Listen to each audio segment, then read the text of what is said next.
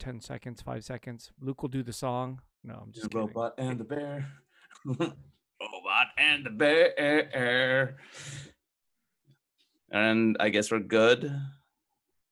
Uh, hasn't gone on yet. Really? You know what? I have a feeling all this stuff like ends up in the. or- uh, Do you ever watch like the beginnings of the the pod uh, the the streams, Eric? No, what happened? Neither do I. so I have no idea like when it actually clicks on. yeah. It's probably been like you know all this is being broadcasted like right now. It's just there's that that lag. Yeah. So- Uh, it looks like we're on now. Oh, okay, okay. I think. So hard to tell sometimes. Yeah, yeah. You know, the song usually comes around when I'm like with people, and it's because I'm so excited to actually be in the presence of human pe- human beings that I'm inspired to sing, and and um, you know, the Zoom just doesn't like you know bring the song out of me. Sorry. Damn. I only came Yeah. here for a song. Oh, we are live now for You know sure. Yeah.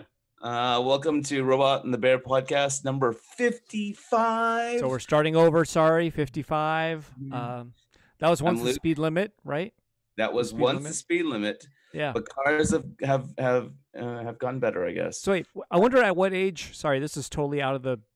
At what age does a person like? Would a kid be like, "No, it was never 55"? You know, like they don't even know it to be 55. Has it been that long? Probably millennials. Right? They're Like- like, "What? It was once 55?" Yeah, like unreal. Yeah. When was it 55? um, it was 55 in the 80s and into the early 90s.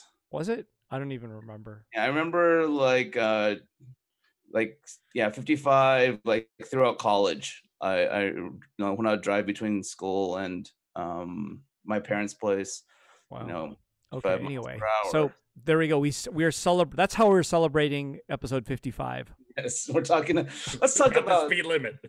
We're talking about speed limits. Yep, So we're we're joined by Lee Roy Myers. Hello.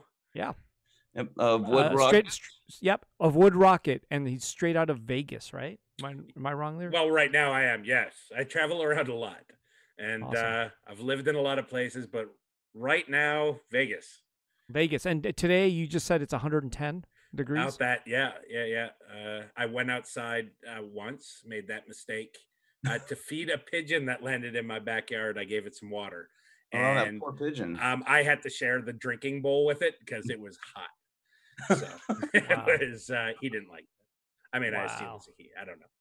Wow. Yeah, it's it's it's uh, not a place for um, anybody not made of uh, of ice, but I guess you'd melt. But uh, Mhm. you know, it's not a good place.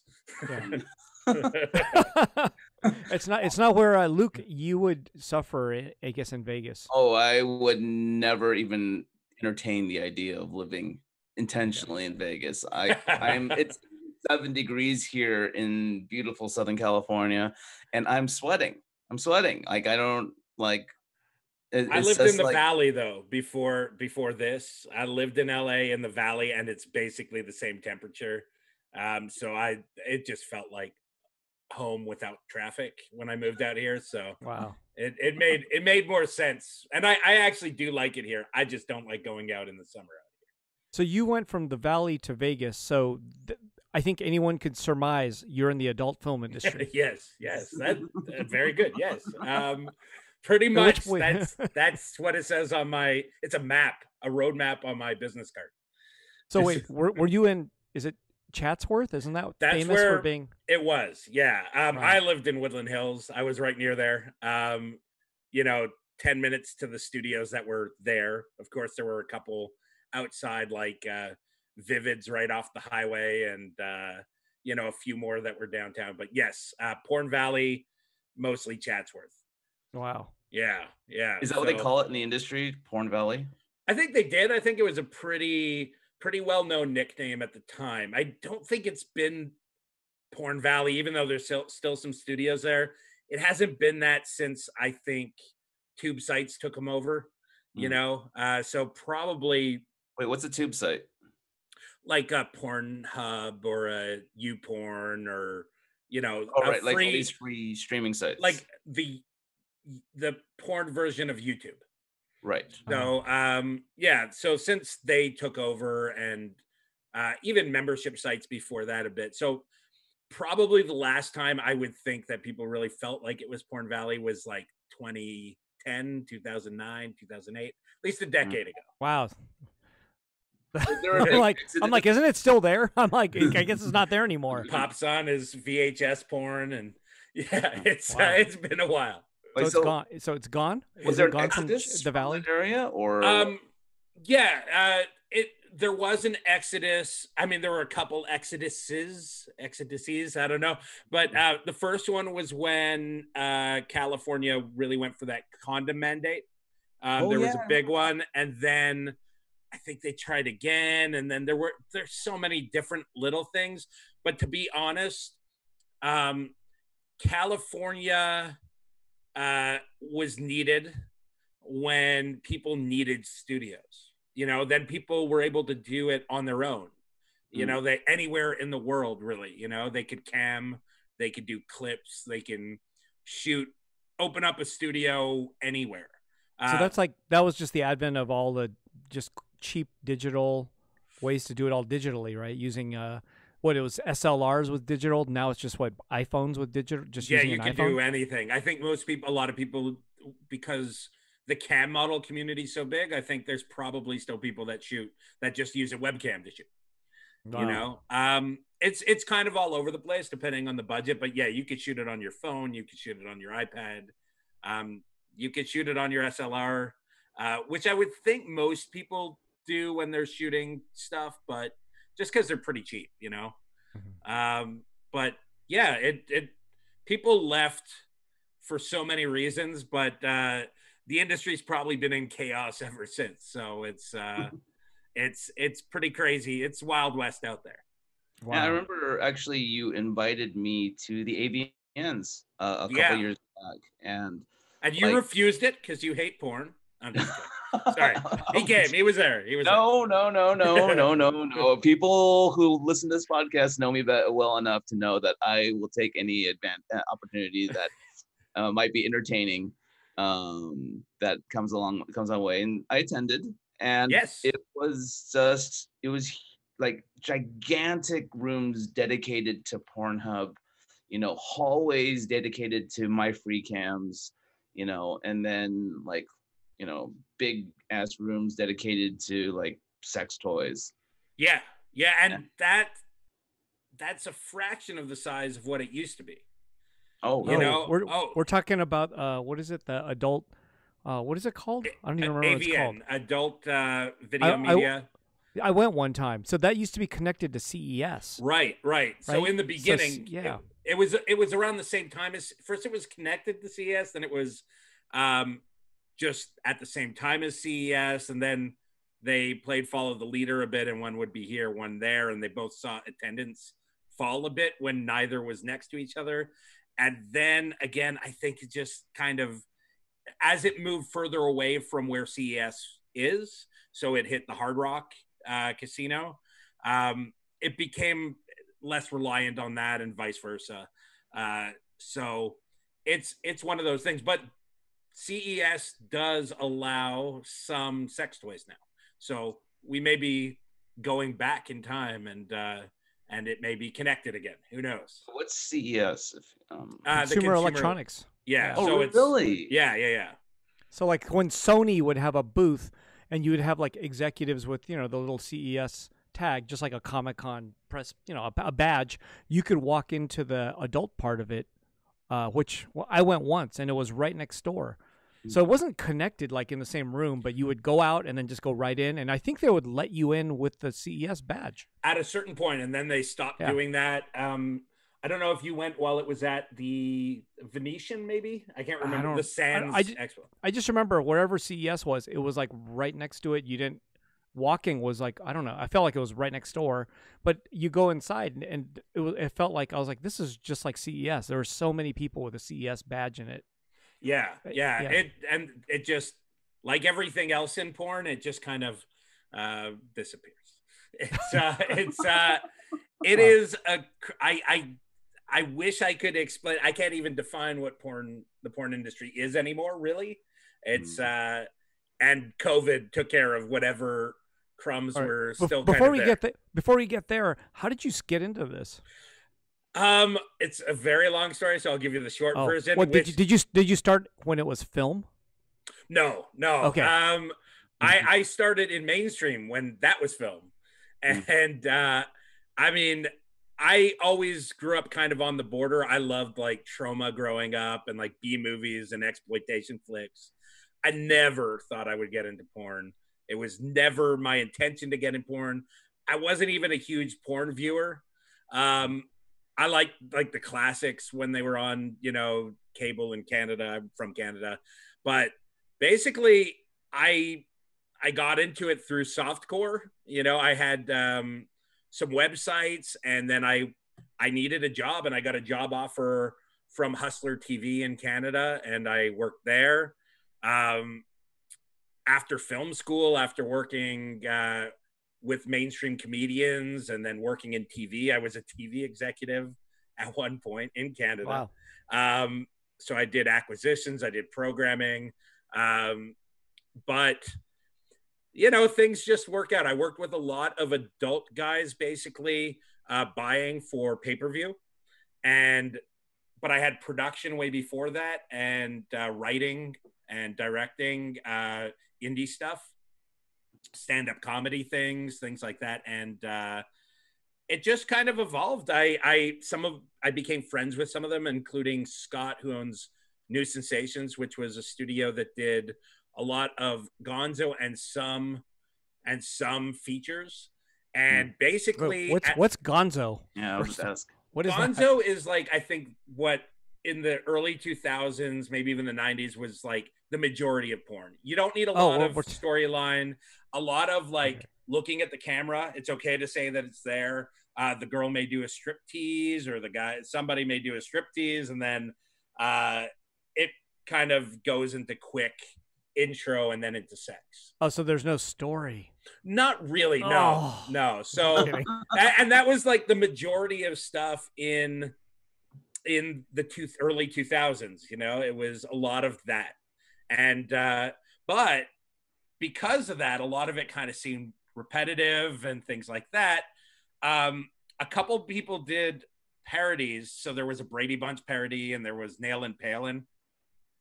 And um basically i was asked if i could write a script. And so I wrote a script for New Sensations. I wrote they first they wanted um, a comedy about a, a porn a porn office, so an office in Chatsworth, you know, and um, I wrote it.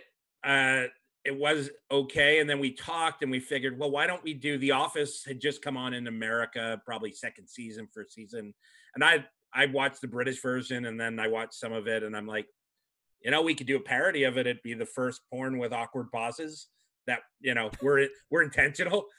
And uh, so I wrote uh, The Office, a triple X parody.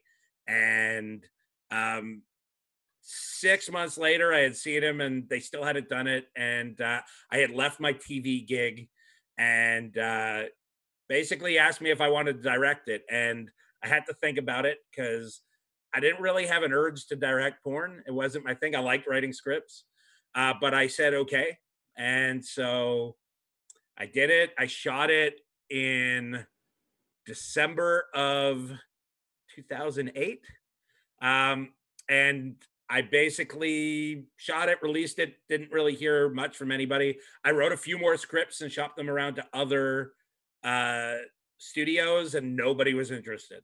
Not one studio said yes. Um, but then a funny thing happened. Uh, the Office of Triple X parody became one of the best sellers of that year, and uh, it killed. And people saw it, and like you know, mainstream media picked it up, and uh, then I was offered more movies to direct. So I directed a ton for them, and then I left there, and I did a ton for another, a bunch of other studios, and then I started WoodRocket with my friends, and uh, here we are. We've done a lot of probably directed. I mean, I don't know how many par- parodies. Probably about 150 parodies, Wow. and then probably a thousand or a couple thousand scenes. I'm not sure. I, I haven't done the math, but uh, porn scenes. Yeah, uh, That's a lot. Yeah, It yeah. That like was a a lot. short version of the story, by the way. so- Yeah.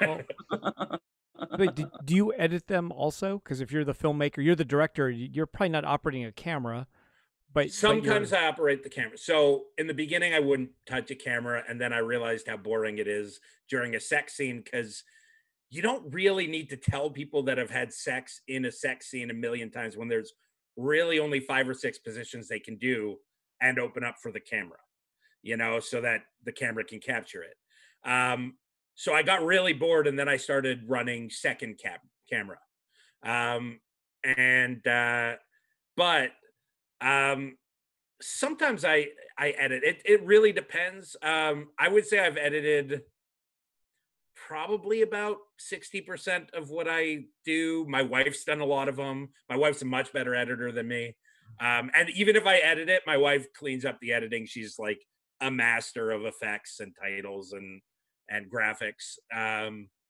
but yeah i rarely have i ever had anybody else edit it um, I like the editing. I, I really enjoy editing these things. All right, so I guess th- since you're on Robot and the Bear, I mean, is this do you, are you is this an art form to you, or are, is this like Porn get this jo- yeah, is or this- get Robot this and the jo- Bear? no, what you do- I'm just, Yeah, what you do? Yeah, yeah. no, I'm just wondering how picky I mean, you are, Robot like, and the you know? Bear art. Um, what I do, uh, no, I I mean, maybe there's some people that a lot of people I know. There's been this debate in porn because there was this there was this European director who would go around going, "What we do is art and it's magical," and it made me want to puke. To be honest, um, I I do what I do. I don't I don't know that it's been called art, but probably by crazy people. I I just I don't think of it as art at all. I can't see the art in it. I it's almost like hardcore sketch comedy. Is that I I I that's the way I've always kind of pictured it. I'm like if I was doing SNL, it would have more uh tits and ass and penetration. I don't know if I can, can I curse? I don't even know if I yeah, yes. Sure. All right, not? Fuck yeah. All right. So um yeah, I I just I think the sex makes it weirder and funnier and edgier if but not more of an art form. I don't again, people will disagree with me and they're welcome to. you know, What I, do is not art. every time I see a frame or a trailer or anything that from that you've produced, it instantly inspires an emotional response. Like, oh my fucking god, what the fuck am I looking at? This is And my favorite response, by the way. That's the response I love. and like i think things that elicit like creations like we're talking about like you know something that is created by you know by human beings that can elicit that kind of an emotional response. Like starts like you know like tinkering with something close to artistic it may not be like oh it's beautiful which i think most oh, people hey, want to believe on. art should be. Sure. but like but you know but i think that like there's something like you know like but shock art is still art right Yeah, but it's it's a weird one, you know. Like, can you define everything that's created as art? I think is what it comes down to. If you're gonna say, I is all entertainment art? Is all you know? I think it's a it's a weird.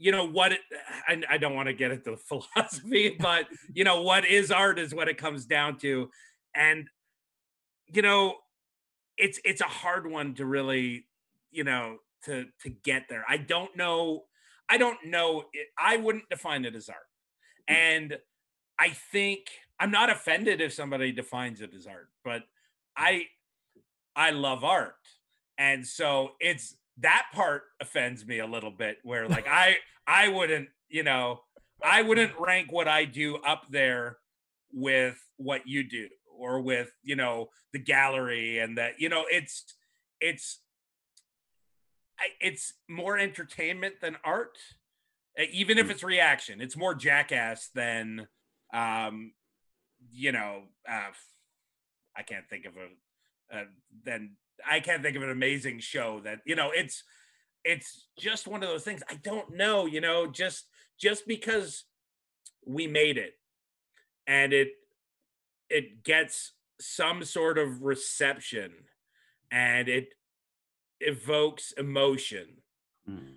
um is everything that's uh that provocates something you know does that make it art if it's created i don't know i, think don't some I, people would argue that it is and uh, it does and some people would argue that it doesn't and i, I don't think that there is like you know like are movies art or they are they just entertainment right Yeah. and some people's are art and some are entertainment i believe but yeah i don't know what the line is So I, I was. Are you a filmmaker? Would you consider yourself that?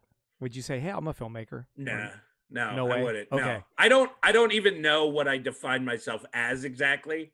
You know, I really don't. I'm.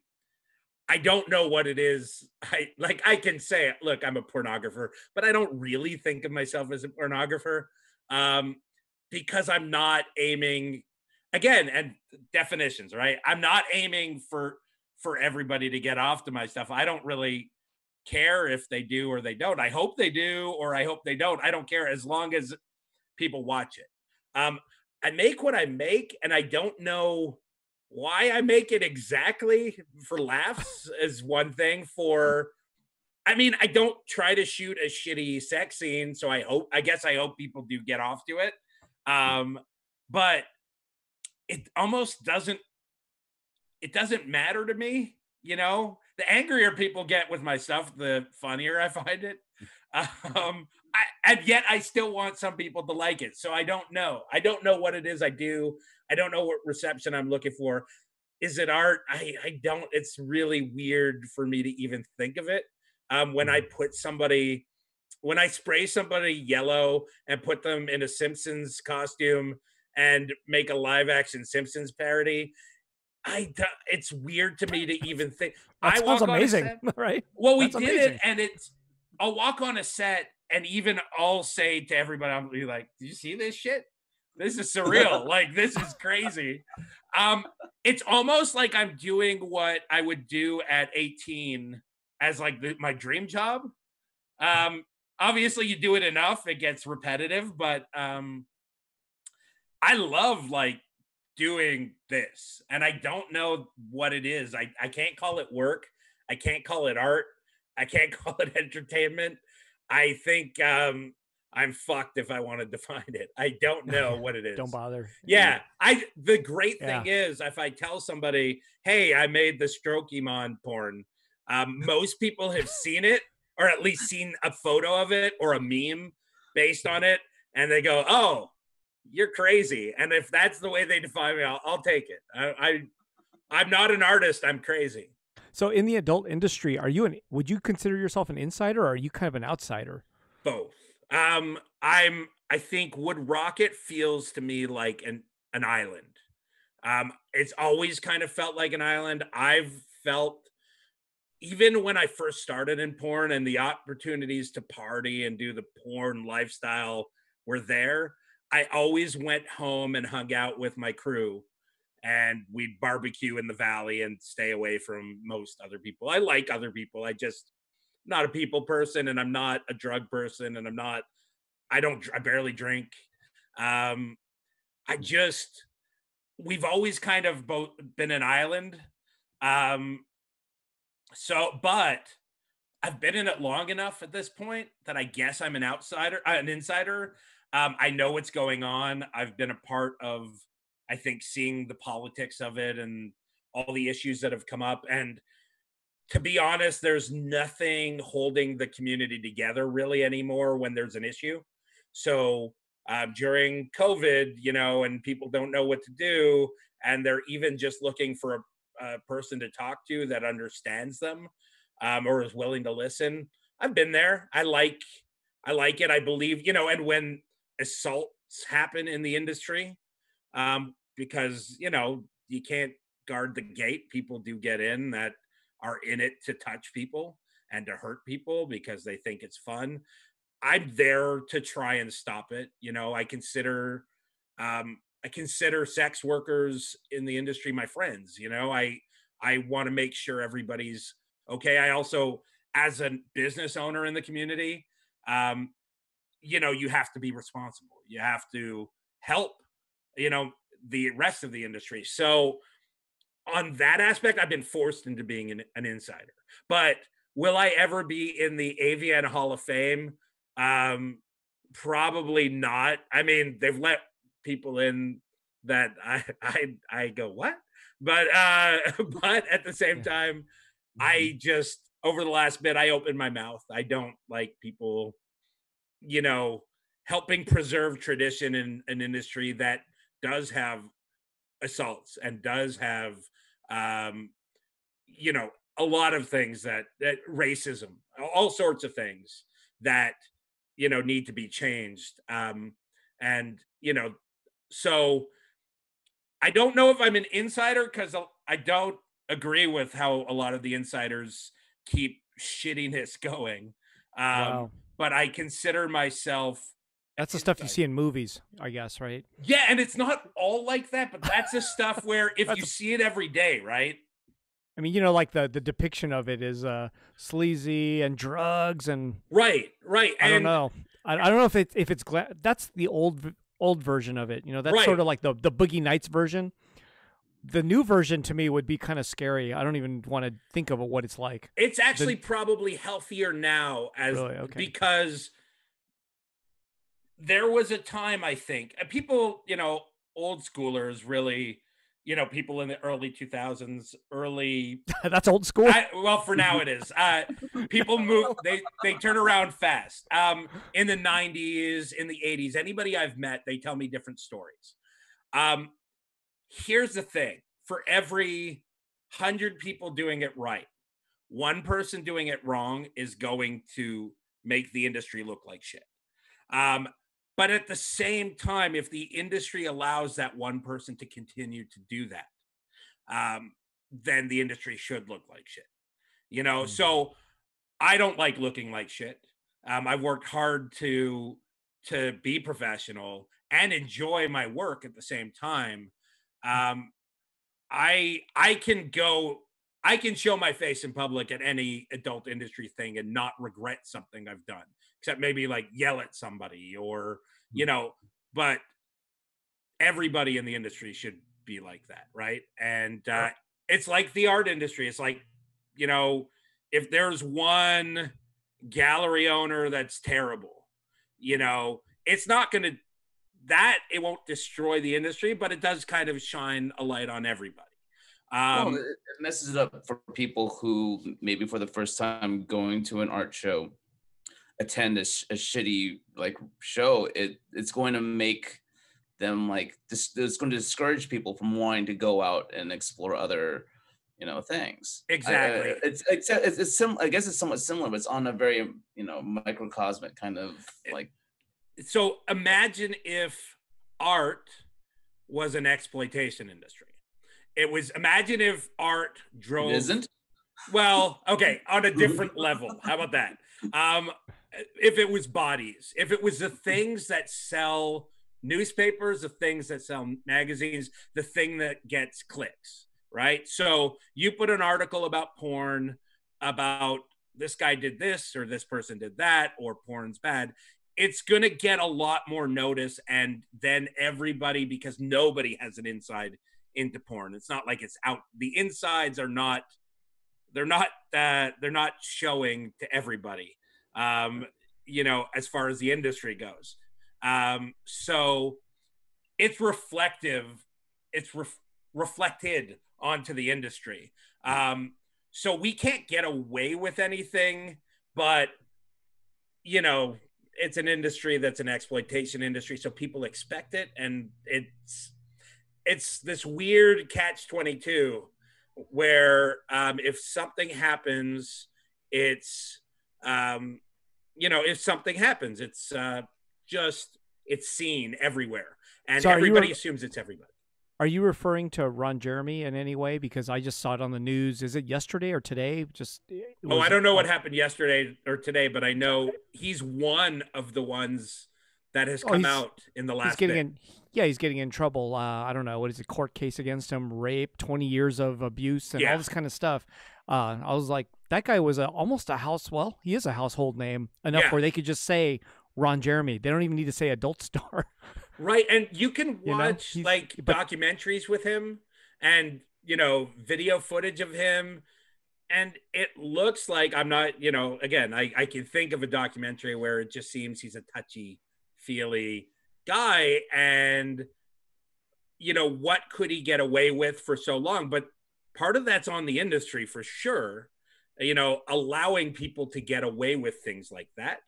Um, you know, if he's had a reputation for years of not being a great person or being or touching people or assaulting people or raping people, um, it's not like quiet in the industry that there are people that have been saying it for years that he touched me and I I didn't condone it. I didn't. There was no consent. There are things like that um, that have been said, but the industry hasn't stopped it you know? So part of me is glad the industry is where it is where there's people living in minnesota now shooting porn and there's people in here and they don't have to rely on a studio because to be honest maybe it's karma you know that a lot of studios are getting shut down you know that people are pirating more than they're paying for things like that. That doesn't help people working at home in minnesota because if you're pirating this you're probably pirating that too and they can't make a living doing one of the most watched entertainment forms in the world, right? But it's it's yeah, it's kind of uh, like I said, the Wild West. It's um wow. I would think I would think by now it would have funneled into something really refined, but it's weird to hearing that it's actually the Wild West now. It should have, and it sort yeah. of did in the early 2000s and late 90s. Business people took took things over, right? And business people started things up. The problem is um, sometimes business people do bad things also, and sometimes they let people get away with shit. I mean, again, we're seeing it in every industry. Me too is I don't see it as, you know, anything but helpful for industries like ours where you know, sex workers aren't treated like human a lot of times. They're not respected. If they get raped or assaulted or abused, people are like, well, they're sex workers. That's part of the job, right? right that's kind of right. what they would say. And yeah. and that's the thing, because the outside world thinks of it that way. Some of the people on the inside, you know, had thought about it that way too. And wow. I think that's how we get people like Ron Jeremy situations and the other situations that are that have happened, right? Um, and it's a shame because there are a lot of very good people in the industry. I I loved the industry. Right now I'm not so happy with it because Ron Jeremy happens and then everything else gets ignored. Um, you know, Black Lives Matter happens and we look we focus on racism in the industry and then like the rest of our industry we're an exploitation industry so we watch for trends. So as soon as that trend dies down a bit, people kind of ignore it and move on. Um, right. It's it's it's a weird place. So I don't. That's where the island part comes in. I can run a respectable business in porn, and I can be proud of what we do. Um, well, we make Strokemon. I can only be so proud, but it's it's you know it's one of those things where I can watch what we do and I can make sure everybody on my team does the right things and treats people right. So back to that AVN award, I think the way you said you said you'll never win one, maybe you'll get that lifetime achievement. No, one. that's what I meant. That's, so I've won a bunch of AVN awards. You, oh, you have. But, okay. but I've never the Hall of Hall Fame. Of, oh, you might get um, that one day, but you're going to be really old. Like you're going to be like, ah, he did a good job for 45 years. You know, mm-hmm. I They'll don't give it to you then. I'm going to be honest, and I, I've said this. Part of me would like one, but part of me would reject it. I don't think I'd want it really. I I do my own thing. I don't I don't need an award as a pat on the back. I used to. my ego was fragile enough that I used to need people to go, Hey, I love this, and you deserve that, and you're the best at this. And everything has its stuff with it. It's got baggage. It's got, you know, so there's ones that I prefer to win that I'm happy about. But the fact that I'm surviving, I'm paying my bills, I'm making this stuff I want to make, I work with people I like. To be honest, I work with Pornhub right now. We do a lot of stuff with Pornhub. And they're the easiest people I've worked with in porn. Um, they've been great. Um, it's it's one of those things where I'm in a happy spot. Even during COVID, I'm in a happy spot with my company. Um, I'm still doing, we've evolved, but I'm still doing the things that I want to do. Um, yeah, I just, I don't need the Hall of Fame. I don't know. Is there an artist Hall of Fame?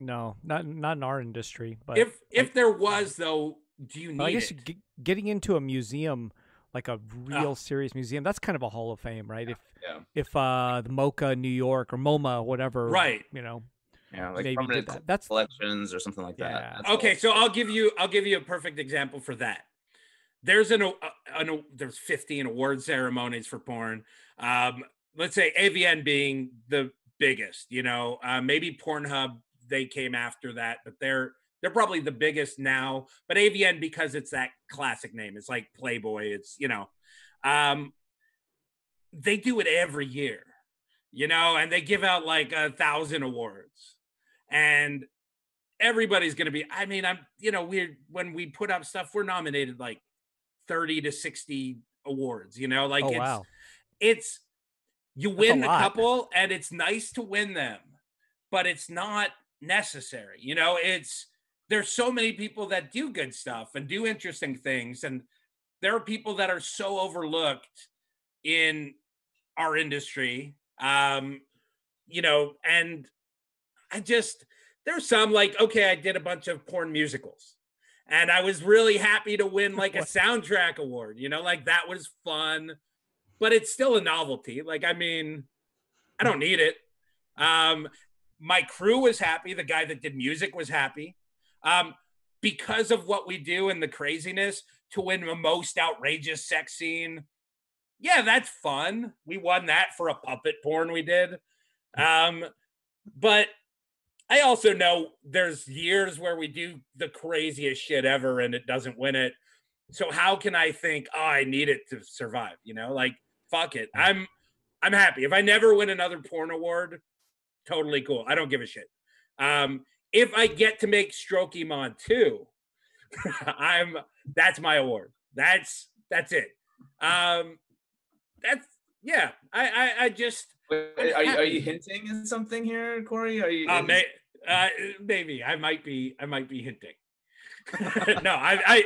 To be honest, I'm not shooting shit right now. Uh, I'm not. Uh, I'm This not on COVID? a set. you mean COVID. COVID, time because Yeah. of COVID? Yeah, I don't know when I'm going to shoot again. Um, I have a studio. I've got a giant studio. We rent it out, but you know, we it's minimal crews, so like two people, three people. They have to get tested before. Um, we have to scrub it down, and we pick a path. So this hallway to this room, this room, and this room, those are open. Everything else is closed, it's locked, and it gets scrubbed, you know, right before, right after. Um, I don't, if that has to happen, I don't feel safe. I don't feel safe leaving my house right now. Uh, I rarely, I, I haven't eaten out with the exception of this weekend because I left my house for a weekend to go to a, my business partner and friend's place where they've stayed away. I quarantined for a week before going out. I haven't eaten anything that I haven't cooked since Wow. March, first week Wow. of March. Um, Wow. they ordered pizza and they got like Wendy's and I took the chance, you know, but I'm I don't trust anything right now. Uh, you should watch our last episode. Maybe that'll help because I- uh, I, I the think I will. Like tra- transmission from food and even food handling was. I, I guess yeah, it's low. It's very low. I just I are feel low. like But can uh, it be you know, can it all be tested though? And Oh, do I you mean, know there's- where everybody there- gets it from? yeah, there's probably a small, small, small, small chance, I guess. But for the most part, it seemed like that's the easy part. My You know, my like- wife like- said so, but yeah. I, I'm it's it's so weird. It's like Yeah. it's it's just I think because when I was a kid, I worked at like Subways. And I know friends that worked in fast food joints. And I Oh. know that I didn't give a shit. You know, so I don't I know that I, my, with my luck, I'm going to get somebody that doesn't give a shit putting my food together. And I'd rather cook, you know, at that Yeah. point. I'm just Well, like, You know, you're in Vegas. Just leave it. Just take that food, put it outside for like a minute. it'll die. Yeah. To be It'll die. fair, if I put it outside, the scorpions will eat it first. So I'm curious. You've got all these parodies, and there's some funny names. Like that's all you? Is that you doing that? I mean, I have a team. Yeah. You know, um, I wasn't allowed. So I started by working for New Sensations and other studios. And at the time, the lawyers there named them. They're like, we don't want to get sued. What's the safest possible thing? So everything, when I started, um, ours were the name of the thing we're parodying hyphen a triple X parody. You know, Mhm. so the Big Lebowski hyphen a triple X parody. Um, uh, Seinfeld, the triple X parody. The Office, the triple X parody. Everything was like that. So by the time I left and, and I started this company, and my lawyers have are amazing now. They're the best, um, and they gave me some good advice, and that was if you parody something and it's a clear parody, you'll win a court case. You can't stop people from suing you, but you'll win. And um, the title is a parody. It's a title. You know, it it goes into it. The movie itself is the thing we're parodying, and I went hog wild on what we named. And uh we we have a good time doing it. I'm gonna say sometimes we don't get it right. Sometimes there's things that were already named similar things, and because I want um, mainstream media to pick it up, it's a big source of our traffic. Um, I can't always use the word dick or fuck or the things I necessarily my go-tos. So I have to be almost PG 13 dirty um, when I do it. Um, so, yeah, uh, myself and my team will throw things out.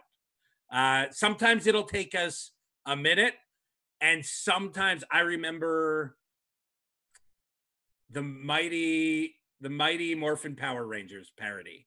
Right. It took forever to come up with, and uh, the Teenage Mutant. So that one was sim- still simple and stupid. Like you'll sit back. This is how you know I'm not an artist. It's just mighty. It took like two weeks to come up with Mighty Muffin Pounder Rangers. Like it's you know, but um, Teenage Mutant Ninja Turtles also took a long time, and it's my favorite title that we came up with, and that's Ten Inch Mutant Ninja Turtles. And maybe there's an art to that, so I'll take that one. Um, but yeah, that my favorite parts, honestly, are um, the title and cutting the trailer. Those are my two favorite things. Um, so are, how much? How much are you getting sued, or is that still happening then? no, I've um, been threatened. Like Nickelodeon? No, no. Um, and I'm gonna say I think part of it is, you know, they. It's a parody. I make sure our stuff's parody. So Right. My lawyers are pretty confident we would win a court case. Yeah, but still, I think that some of these places just want to sue people. I, I think that it's harder for them Yeah. to have their name in an article with the word porn than it is, you know. So if Disney Ah. sues us, there's Disney and porn in the same title of a of a thing. There's Nickelodeon and porn in the same sentence. And and you'll make sure that happens, right? Damn right. Um, I'm going to tell you a perfect example. Okay. So, um, when I was at New Sensations, I produced uh, a movie um, for a director Sam Hain, and it was an X Files parody, and we were calling it the X Files, a triple X parody, and Fox sent us a cease and desist letter, and that cease and desist letter was super official. It said you may not use uh, the X Files as a title. You may not use Mulder and Scully as as names, and you don't ever think about X Men. They were they were they knew there's an X in it. We're going after it. So um, they they warned us, and um, and we did it. We we called it the Sex Files. Uh, we thought it was a better name, anyways. We kept Mulder and Scully, and um, we didn't touch X Men. We did a couple scenes later, but they're not really an X Men parody. But um, we put out a press release when they sent it, and when we put out the movie, and it must have sold when we were selling DVDs. You know, an extra, you know, five hundred thousand dollars worth of DVDs. So it's it. They helped us more than they hurt us. Um, and the thing is, though, we are always prepared to go to court. That's the thing. I know it can happen. My partners know it can happen. We have some of the best First Amendment lawyers in the country. Um, so it will be expensive, but we're willing to pay the price for free speech. So, yeah, I'm confident. I stand behind our stuff. I'm ready to go to court if we have to. Hopefully, they don't because they'll know in advance. A, we'll use it to our advantage for exploitation, you know, to sell a couple more copies. Uh, but, you know, B, they are going to be listed with, uh, you know, porn. So Fox porn, Disney porn, whatever it is. And then on top of that, there's a chance we'll win. Um, there are people that have lost in the past, but they haven't concentrated on making parodies. They're doing like, here's a uh, here's some fan fiction, or here's mm. you know just a, a, porno spin on the story. Ours are parodies. We make sure of it. So, Yay parodies. What's that? Yay parodies. Yay parodies. Yes. Yeah. We're doing uh, Luke's Bears next. Yes. Don't we... sue us. I, I, have to be a part of the project for it yeah. to, to work out, uh, Corey.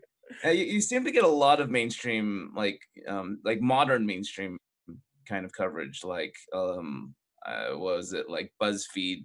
Um, uh, as a you, you, you show up a lot in, in BuzzFeed. I, I forwarded you stuff that like is apparently old news to you. Well, I mean, I, my job is fifty percent, you know, making porn, fifty percent tracking who's who's writing about it.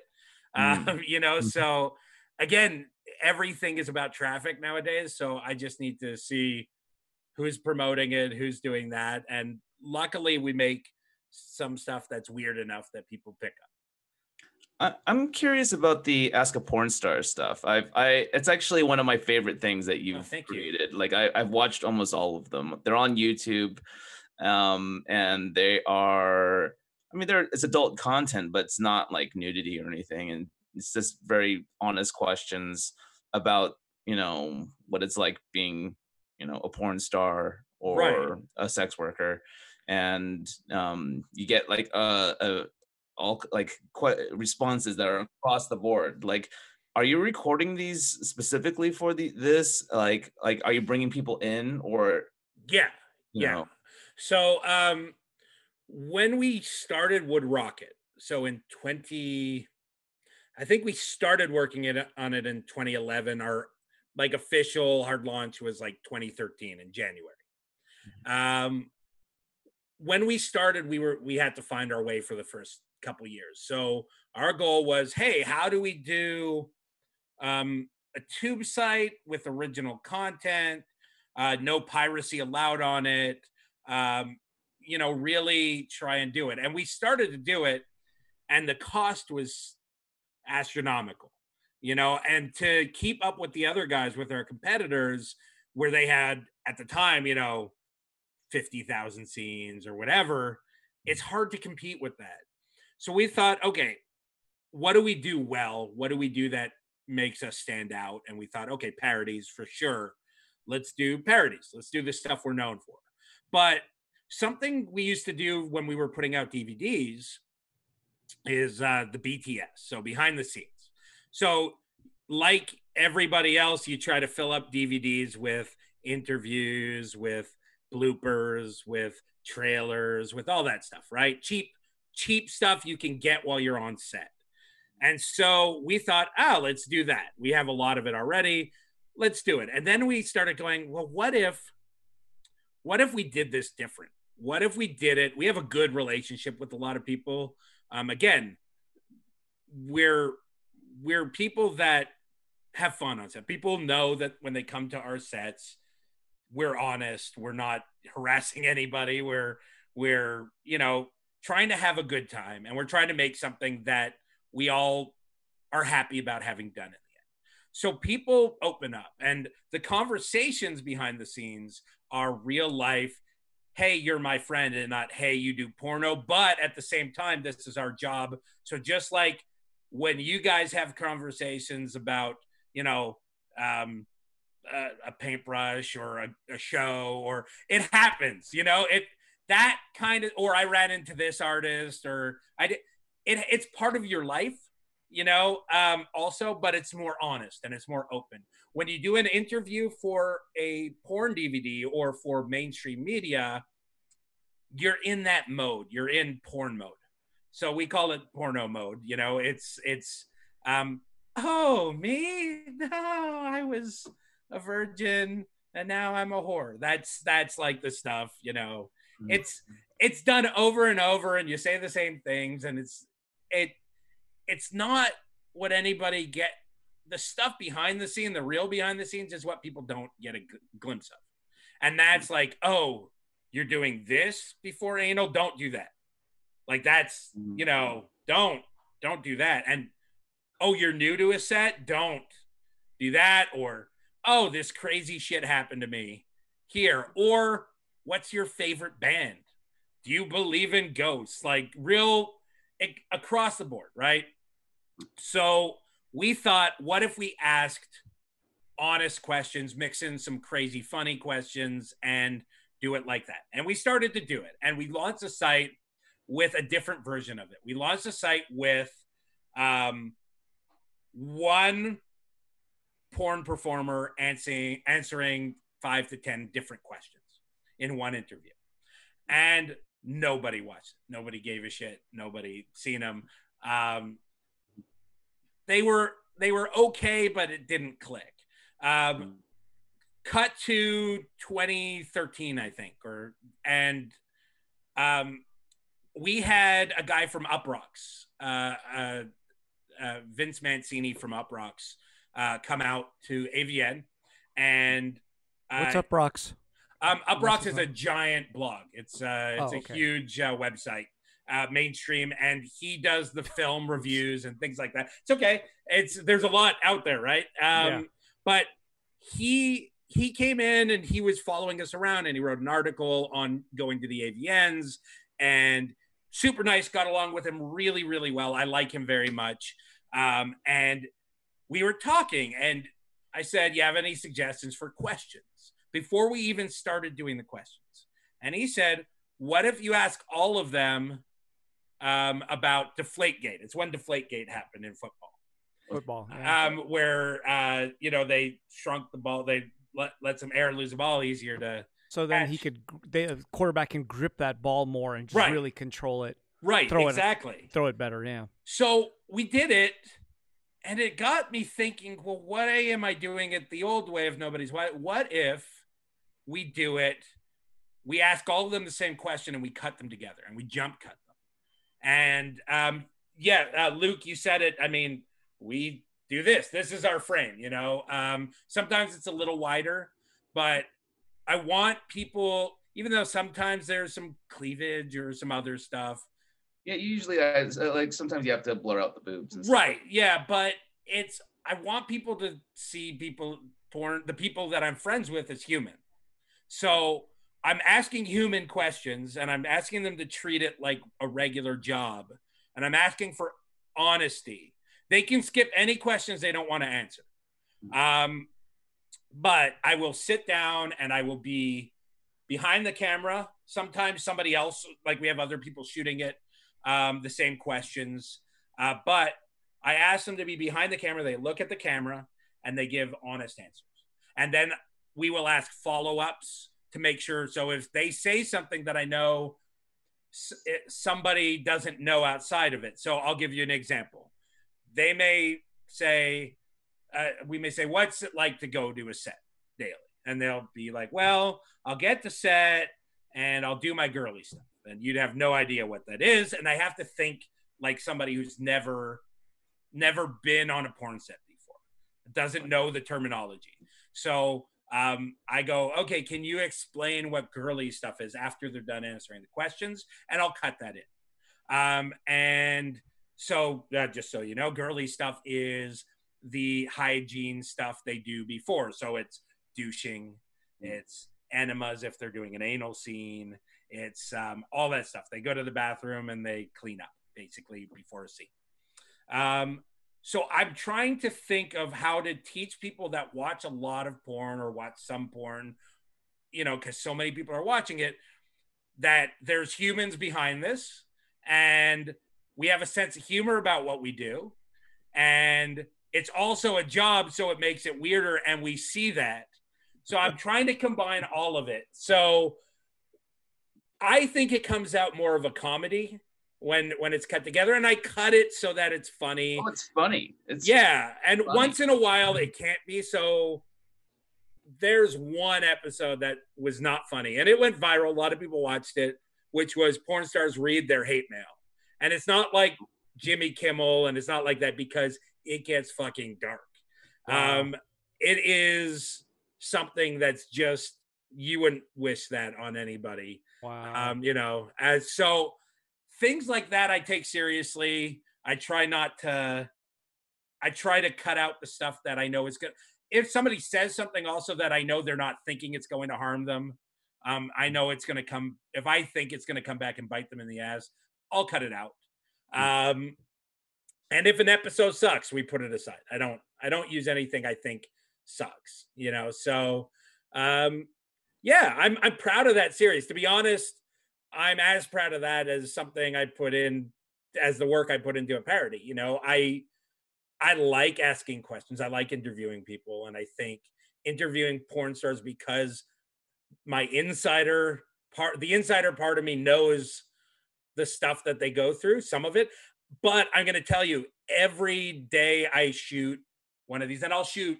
Sometimes I'll shoot four, five, six in a day. Um, something always surprises me. There's always something I've never heard of.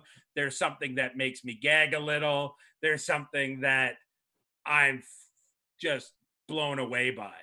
Um, somebody will tell me a story. There was a day um, in our last, this current season, I'm putting up some lost episodes right now that we had sitting around I never put up. Um, but in our last season, there was a day that I shot – three or four fetish performers.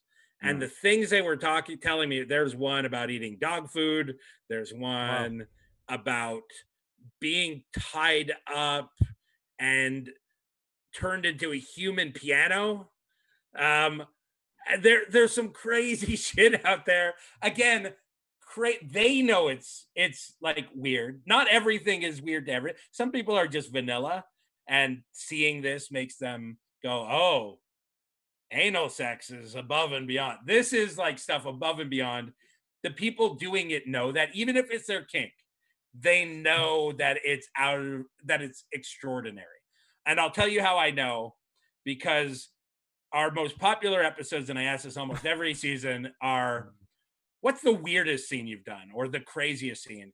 And they always have an answer and it's always a scene that they just do, you know, and it may be something they're into. They'll always start with, well, crazy for people watching, not for for me, you know. So they know, they know that it's extraordinary circumstances what they do. Um, and I, I appreciate that they let people into the world. They don't have to be honest. they're they're not getting paid a lot of money to do this. In the beginning, when we do them at AVN, we weren't paying anybody any anything. They were doing interviews, you know, um, and now we pay a little. It's not a ton, you know. We don't make any money off of these things. Um, YouTube does not give us. We're not monetized on anything. Um, we try. We put them. We have a series of it on Amazon Prime. Um, oh. And let me tell you, the checks for three hundred dollars really roll in. So wow. we don't make as much on revenue as we put into making them. Right. Um, wow. But we like doing it, and I think it's helpful, and I think it's fun, and I like it. We do it. Maybe it's ego thing right now. You know, I really like that people like it. You know, why don't you monetize it? Oh, we even first of all, even when we ha- we had it monetized, um, but as soon as you use the word porn or adult oh. or triple X, they put you in the lowest monetization package. So oh, wow. we would get some had 10 million views, hmm. and I'd get a hundred dollars. Um, wow. But now they've demonetized anything they deem not um, G rated. So um, you know, we just wow. do it for. We have a lot of viewers on it, so I'm not going to screw them over. Um, you know, eventually we'll do an Ask a Porn Star live or something like that, and you know that'll make it worthwhile financially. But you know, we we have fun doing. It. I really enjoy doing it. You know, the same way you guys enjoy doing a podcast. This mm-hmm. is my podcast. Right. I had a podcast. Mm-hmm. That's actually that's where I met Luke, by the way. Um, yeah, there was a WoodRocket podcast. Um, yeah, but we stopped doing it years ago, uh, and we've turned to Ask a Porn Star. You know, so that's how I get my interviewing out. Cool. It, it, it, it is a great series, but um, I, I, I was on. I wanted to also ask you, like, one of the reasons, like, like why like I met you was because uh, I think you follow you started following me on Twitter or something Probably, like that. Yeah, I'm a, I'm and, a fan of your work. So, you know, so, even before we're friends, I was a fan yes. of your work. Yeah, and and I was kind of and I was. I, I, I was checking out like you know when you know because I don't have a lot of followers on Twitter so when people follow me like I'll get I'll get like a notification and I'll check out like you know who they are and it was like Lee Roy Myers, and I clicked on it, and like it was, you know, adult film producer, and I was just like, what? Like this is this is like you know the a door opening to that David Choe lifestyle that, like you know I think a lot of artists really want and um you know and um so you know we started like talking and became friends and but I was kind of I was impressed by the fact that you work with a lot of different like professional artists. Um, yeah. From you know comic book artists to even like myself or the Sucklord. Um, you you know your fandom. You, you're you're able to bring a lot of you know different elements, outside elements around your orbit um, for like the the wood rock like you had Sucklord do a figure uh right. a series of figures uh yeah, that you yeah, yeah. at AVN last year. Yeah, and we still have a couple on our site but no, um I myself and Seth, Seth's beard, who I've known since kindergarten, he helps run WoodRocket. Mm-hmm. Uh, we're we're art fans. Um, he was like a print fan, and I started with Prince, but I always we've always both been into like you know the toys we had growing up and that turned into vinyl toys and art toys and then he got into Prince and um, what's the website? Uh, Expressobeans and and those guys and we made a lot of friends through there. I i i'm different. I mean he likes it paintings, also things like that. I like the texture of a painting. I like to know the technique behind a painting. I like seeing what you can see in a painting that you can't see in a print, uh, and or in an art toy.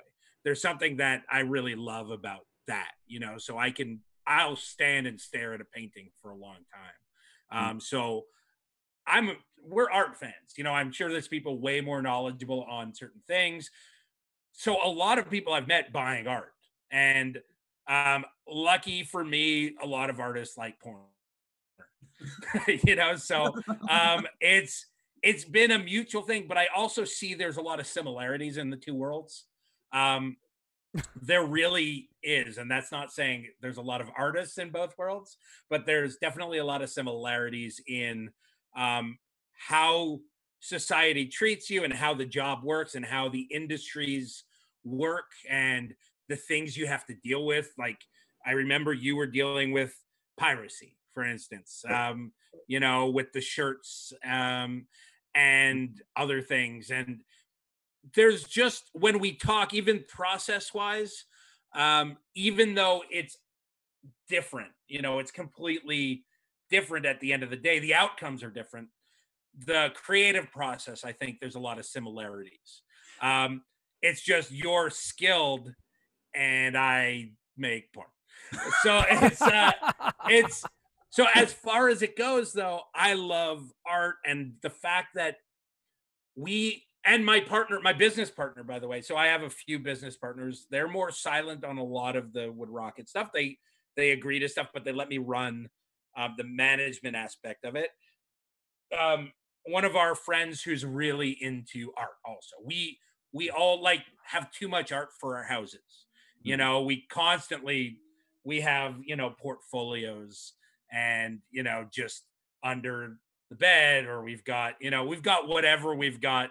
My garage is filled with art. My closets are filled with art. My walls were until i started moving and now they're down. But yeah it, and it's a mix because uh comics also i'm a yeah, fan you were of publishing a comic for a while um it it was we we published for some other for some friends of ours mm-hmm. um but um i probably shouldn't say which ones just you know i don't want to get right. them in trouble but it's um yeah, we got into that world. I've never been. I started becoming a fan of comics after that. When I was a kid, I read Spider Man, I read whatever, but there were a lot of years I didn't read any comics. I got yeah. back into it after I got into art. Uh, but yeah, I mean, I'm very lucky. I get to work with artists. I find that when I talk to an artist, I'm interested in the art talk when I talk to when artists talk to me, they're interested in the porn thing. So there's a mutual conversation. and I like that. I'm I'm glad I can bring something to the table because I've always felt I've always had a very big inferiority complex when talking to artists because wow. I always think, oh, not interested in what I do. And that goes for when I would talk to filmmakers. I also felt like I do very lowbrow shit. Um, and I think even in the art world, what's called lowbrow um, is like up here. What I do is like actual lowbrow mm. stuff. um, so it's it's hard. It's all. It was always kind of a fight, you know. So when somebody talks to me, an artist talks to me, or whatever, and we talk, I mean, I hope it works. And usually after time, I'm like, I'll let it go, and I'm like, oh, oh, we do get along. We are friends. Um, but I'm very fortunate that I think people see what we do more as a weird, okay, a weird art thing or a weird pop culture thing. And, you know, I think it helps artists like go, oh, you know, I can do work with that. We've had artists that I respect above and beyond, um, you know, hang out with us, including yourself, and and work with us and want to work with us. Yeah. I get hit up for people wanting to work with us now, and it's uh, but yeah, I mean, some people it's a little harder because their art doesn't fit into what we do exactly, and it would really be a stretch. Mm-hmm. But I mean, our and to be honest, ever since I got into, you know, we sell a lot of um, enamel pins. We sell a lot of cool. adult coloring books. We sell earrings. We sell, you know, apparel. Um, it's made me felt feel closer to my artist friends who do that to survive and my gallery friends who do that because you know selling paintings doesn't happen constantly you know mm-hmm. um i i feel like uh there's there's a meshing of the of the worlds and um the fact that I, think it's get to work with fringe people and be friends with people I'm friends with, that Mhm. makes it all worth it. You know. That's cool. Uh, I, I I think it's a bit of a fringe culture kind of thing. Like, you know, like uh, there's a lot of artists, you know, obviously around the world, but artists are not A-list celebrities, right? Like, you like you take and they should be. So that's that's the thing. In my eyes, I'm But- not as I'm never as starstruck. I've had celebrities come to set.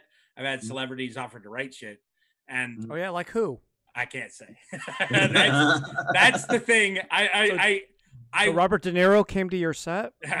no, some other people Was he- have though, and, and but I'm gonna Matthew say. McConaughey came to your set. Oh, what's he doing there? but but I'll tell you what, I'm never as starstruck as when I meet an artist that I'm inspired by, um, or whose art I I love. Like to me, you know, is that like there's just so many big artists, and you said it. It's still weird to me when I look at Twitter. Twitter, I think, is the least friendly to artists. I mean, obviously, Instagram is where you guys get a lot of viewers, Mhm. but I I'm always amazed that I have like more followers than an artist who I know is much bigger than I am. You know, like that's I think Twitter's just a as porn friendly a medium as you can get right now. Oh, it is. Um, you know, so yeah, I but no, man, it's it's always like weird for me to to meet artists and hang out with artists because no matter how big of friends we are, when you talk about your art, I'm always kind of caught up in it, and I'm always kind of blown Yeah. away. but but the thing is, is what I, what I think that what I'm saying is that like you know, the our artists are like even like the biggest artists like KAWS, right? Like or you know like Bill Cosby, yes. or, Ca- or no just KAWS, like, I'm just Ca- kidding, KAWS. One or whatever. Like Yeah. yeah. he's huge in the art scene, but like if you drop him in the middle of non-art world, a non-art world, he's nothing. But there are might have done- some- he might have done something that maybe like one out of like a hundred people, you know, has you know, or 300, one out of you know, yeah, one out of a hundred people have like seen like, oh yeah, you're That's the, pretty. the You know, that's actually pretty good. Knowing there's only seven billion or eight billion people in the world. That's a lot. I, of I- I was only who've seen his thinking of the. United States. I, I wasn't There's thinking. there's like a yeah. There's so many who have seen his stuff now. We're talking like. I'm just kidding. But it, yeah, it's hard for I think in this world you have to use the phrase going viral, right? I don't even know if it's really a phrase anymore, but Mhm. it's it's weird because a photo can go viral, a meme can go viral, a show can go viral, an art piece if it's got Donald Trump flexing and he's got huge muscles can go viral out of Mhm. campiness. Uh, but yeah, you put a Mark Ryden thing up there, people may know, you know, and people pay how much for his stuff, and you know, same with English and all these guys, and it's, but English is best known probably for Supersize Me. You Right. know, like it's Mhm. there's something where it takes it takes getting out of the art world to become Uh, famous. So, like Baseman doing a cranium box might might have got Right. more people know. They'll go, oh, he's the cranium guy. But Right. that's probably it. May it may end there. and then the different art because he did Yeah. coach, right? So Yeah, yeah. he did a coach maybe. thing. So that's that's one of those things though that So it's Luke Luke Chueh is the Fall Out Boy cover guy. I- Yes. That, that that is yeah. I am. Yeah. That- and that's and that's thing. Yeah. but do you, so do you embrace that? Yeah. I, I know the answer, but you know, like you know, we're we're talking for people. So do you embrace that or I- does that I- suck? You know it only because the the story behind the painting um is is tightly associated with an experience I had with the band or with uh, Pete Wentz.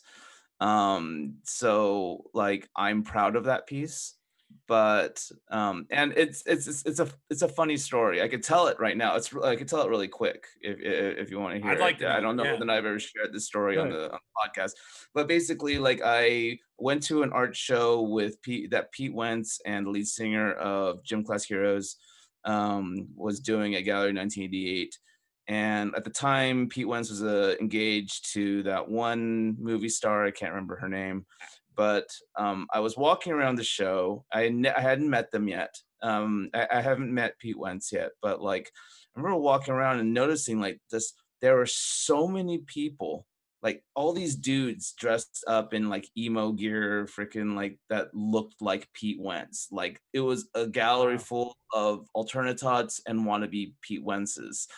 And you know, then I finally met him and we talked, and he was a really nice guy and really like you know really cool, just a good guy. And um, I took that experience you know, just thinking, I was thinking to myself, like, there's so many people that are emulating his look, but like probably know nothing about the guy in his personal life. And so if you look at the paint the painting I did, it's basically a boy in a bear costume carrying an, a wild bear. And it's kind of the way I perceived that experience. It's a whole bunch of people in Pete Wentz costumes, you know, you know, trying to carry a Pete Wentz. And um, and so I just kind of tweaked that, tweaked it to be like that. And then the name of the album sleeve, uh, the album Folie à Deux, which is like the madness between two or something like that, um, is like just kind of wrapped it all together with a bow. Um, wow. And I also did the typography for the album sleeve, and um, it you know it, it's about idol worship. The, the, the cover is about idol worship, and um, I yeah, and so yeah, I'm you know it it, it couldn't have been done for a better you know example of a band. The funny thing is is that I don't I was never given a copy of the album. I've never heard any songs off of the album, and um, I you know I, I can like probably speak from like the little bits and pieces that I've heard. It's probably they're probably not a band that I they're would, not for you. Yeah, would yeah care for.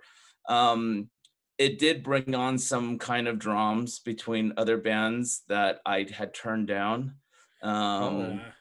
doing our, our, work for. Wait, who did you turn uh, down? I'm I'm not going to say. Oh, but... come on! Wait, was it Matthew McConaughey?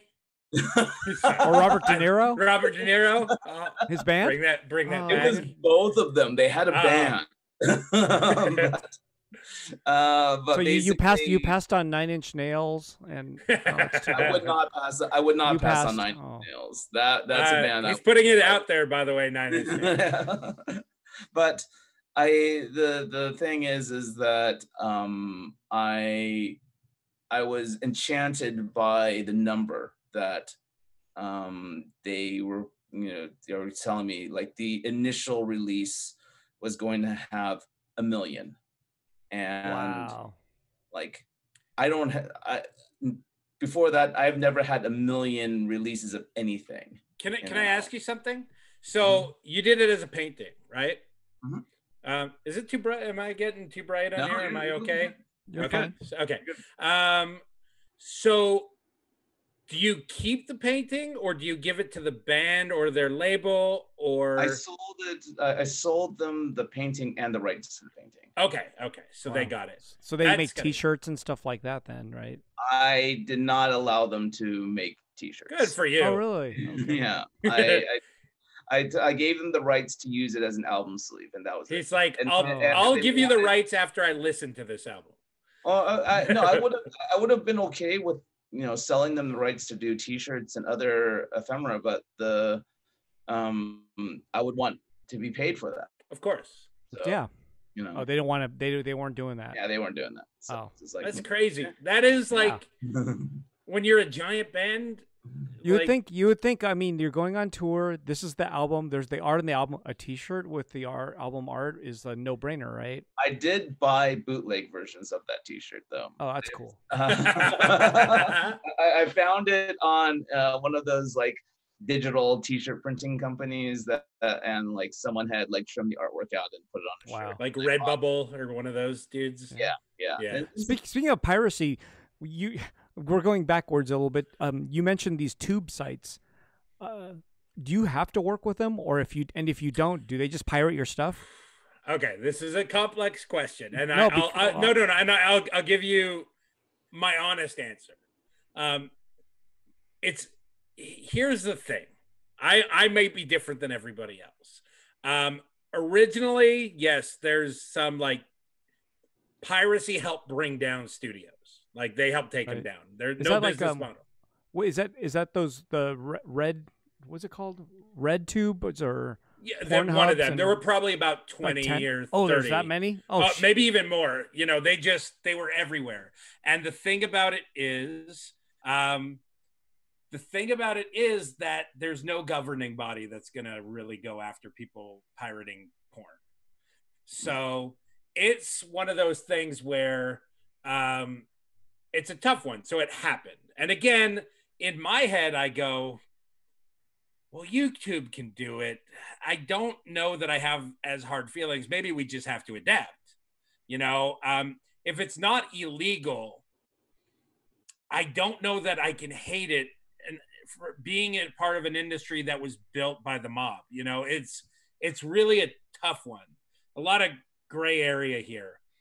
But over the years, what has happened is, um, as they've become the most watched guys, um, they've made it easier to take down your porn to complain about somebody putting up. Um, and it's not like the studios were like all nice and clean and cool and easy to deal with before. Uh, they didn't make it any easier for people to feel bad for them, a lot of them, as this shit happened. Um, but I think evolution took hold, and you know, I would call Pornhub a tube site, and yet it's the most watched porn, it you know, porn platform in the world, and I think they're doing it right. I mean, again, there will be things people call them out for. I can't speak for those things. I can't. I don't run the company. I do, you know, but out of everybody, they're the only company when Black Lives Matter happened, happened, you know, as a movement and really pushed. They're the only people I spoke to that were like, oh, we're going to set a program up and we're going to train. We discussed a program, pushing a program forward that a fund for people of color in the industry, um, physically giving them, you know, parodies and movies to do, and a training program. And that's still moving forward. They're the first people. Now, I know you can't say this is good, this is bad, but if somebody pirates my stuff, I contact them. They take it down. There's a program where they take it down, they move it over to your account, and you get paid the money that those people would have gotten paid. Um, it's it's you know I it's hard to to argue that the tube sites now are the bad guys. You know, um, and there's literally twenty.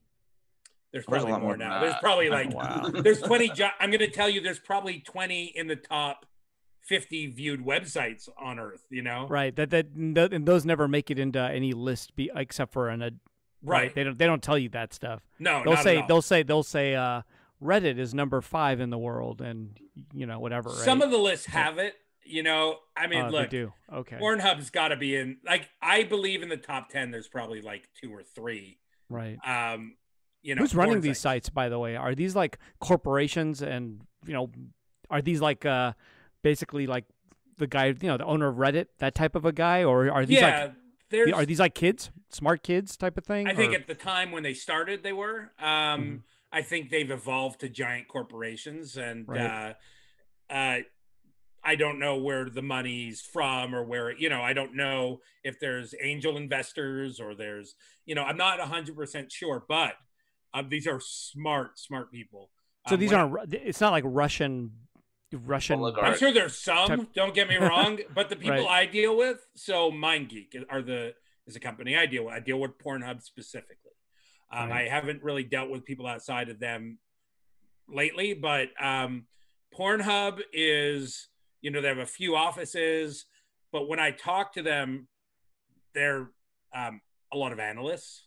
There's a lot of business people. Um, there's uh, bureaucracy. You know, it's it's it's a uh, it's a business. Um, they have a lot of employees. Um, they have you know this section of writers and these people running merch and these people running that. Yeah. And um, I'm gonna close that. Give me one second. Go for it. Yeah. Probably, everywhere. probably uh, Pornhub is probably as boring as can be in the offices. It's Oh, I bet. I- It, it Yeah. probably, it probably is. You probably it probably look like probably like yeah. having. They probably even have a section because, like, you know, imagine like how many uploads. Sorry, Like- sun's beating down on me. yeah. Um, Mm. yeah, it's uh, We're thinking we were just saying Pornhub offices are probably as boring as can be. I mean, I think they. I when I've seen it, first nice building. Everybody is super nice. Like, Wait, where are they? Are they in Vegas? No, no, no. Um, Are they I Silicon Valley? They're all over. One of their main offices is in Montreal. Okay. Um, and I've been to that one, and it's yeah, it's people. When I worked as a TV executive and I worked in programming, it reminded me a lot of that. Like, you know, a lot Mm-hmm. of people in button down shirts walking through and slacks, walking past security, you buzz in, and uh, yeah. they go for lunch breaks and they and they know their shit. You know, that's the thing is Yeah, they their business just happens to be porn. Yeah. Um, Oh, it's so- no The It's a different. business. Yeah. It's, it's Yeah. a business like anything else. yeah, Sure. yeah, yeah. Um, but So where, where's the sloppy part of porn at? Like, where's that? so we- what, what do you mean? We've t- we've talked a lot about like this great like a corporate structure and your business clean. Where's the shitty porn at? Like, do Oh, I mean, still it's exist? everywhere. That still It's- exist? Yeah, it, it still exists. that, and I does- think, that doesn't fall through the cracks into like nothingness type of again, thing. Again, I think it. So in the '90s and 2000s, it really became business. Um, a lot of CEOs that um, went to Wharton and they, you know, they gra- graduated with business degrees and they really launched a company expecting to be publicly traded. Wow, Um, that's crazy. and a lot of them got very close and maybe there's some that did make it. Um the sex toys company same thing. Um but then membership sites started happening and i think that was a lot of like young people um in florida or wherever where they could just shoot cheap and do whatever. Oh, you mean they just make their own websites and start their own production companies, whatever it is? and that's where i started when i started Yeah. in porn. Like so i started there too i understand and it was just me on like a few thousand dollars Oh, you had to a web- figure it out So you had a website, and then people became members of that website. nobody became members, which is Oh, why I I had to drop those websites. But yes, Okay. yes, I had websites. I had some members, but not enough. I didn't know enough about traffic. Uh, I see. sending traffic to places, especially then. That was in the 90s. Right. Um, But, you know, they started there. It started kind of, then it went to like, here's people in Florida and here's people in Oh. LA. The Florida, that's Kimbo Slice people. Right, right. Yes. Right? And What's they that? became business later Kimbo when Slice they make was he he was an MMA fighter, but he was associated with a Reality Kings. you, uh, yeah some porno thing, and Yeah. they were they were managing him and stuff like that. Yeah, they sponsored him. They Yeah. they uh, he passed away a little while ago, but he Yeah. was like, you know, he'd have a reality king thing on his uh, pants, and uh, he did a lot of promos for them.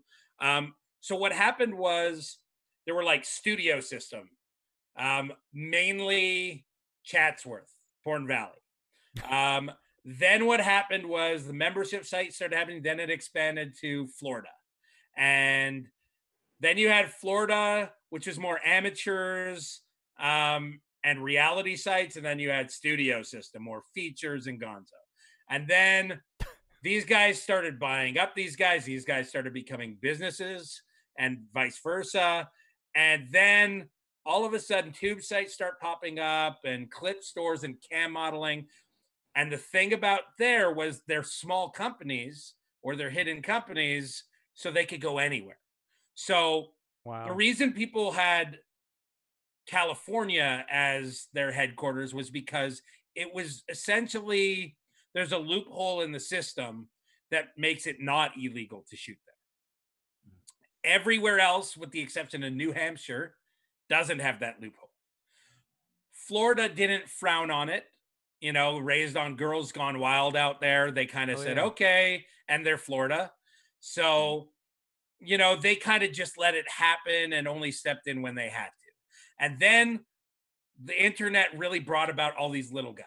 And there were people here and people in Canada and people in Russia and people in Prague. And it grew out of that and it expanded everywhere. And then when those guys grew and they joined up with the studios and they joined up with the Florida guys. So they still kind of became based everywhere. But then cam modeling and clip stores and tube sites made it so people would do it from home. And what happened was small businesses could be anywhere in people's living rooms, in their bedrooms, in their basements. So it started kind of expanding. And then that free porn, you know, a lot of it killed off the studio system, killed off the membership system. So They- is Vivid still is Vivid still in business? They sold the company, as far as I know. Um, they don't. They haven't done anything, and it's it's a weird one because we're in this place where everybody knows, like OnlyFans know, which is a clip store membership. It's just a reinvention of membership Oh. sites. Here's the problem I see.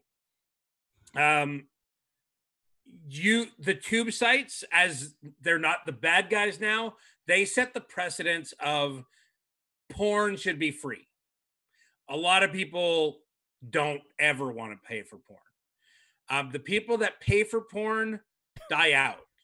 You know they physically die or Mm. they go i don't have the extra cash. I'm going to do it this month. And then one month becomes two months and two months becomes three. I believe eventually everybody will you know like pay for your porn is a hope. And i think that every new system that seems great right now is going to become an outdated system eventually. porn Mm. because there's nobody saying piracy is illegal for porn. And that's a huge problem but it's what's happened. And so it's going to be hard to find a couple places that survive. So i believe the paid places are fads now. That's my opinion. Everybody will tell me otherwise but right like the, do do people like who actually pays for premium on pornhub? Um not as many people as watch it for free that's Right. always going to be the problem. Wait, problem this is gonna be a dumb question. What's the difference? If you're Um, watching pr- porn, what's premium? premium Like, is that where you get the doo doo videos and stuff like that? No, no, no, no. I because Oh, okay. they still have. like, Darn. you can't upload certain things, and if they catch it, they pull it down. You know. So, Oh. um, but uh, Luke was about to start putting money down if there was doo doo. Yeah, yeah. Gotta get that Um, doo-doo porn. That's in uh in the German version. of oh, okay. Or Das- Japanese. Das Pornhub. Oh, Pornhub. Japanese. Um, but Porn uh, Hub. but but there's like higher. You can't get 4K on regular. I mean, maybe it's changed, but last check, That's you the can't get that's 4K. That's the difference. Um, it was HD for a while. You could only get SD for a while. Um, Oh. certain things like we used to upload only, we used to upload a longer version of our parodies to premium.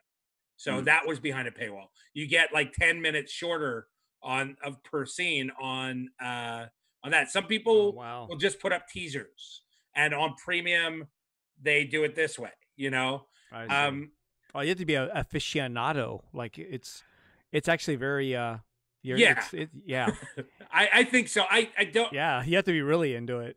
But I think if you want like higher quality, like things like that, it's there. But if you're just looking to get off, I don't like, I think people just tend to go there. Again, Oh. I'm not saying it's the right thing. I would love it if everybody paid for porn, but Hmm. I'm a realist and I've been at it a long time. And I know that if you give people stuff for free and you don't tell them it's wrong to have it for free, and there's a couple of people going, "Hey, it's wrong," but they're they're not reaching everybody. Um, the majority of people are going like, "Hey, I want to watch it for free," or a comedian says it as a joke on TV. More people are going to go, "Yeah, that guy watches it. I can talk about it."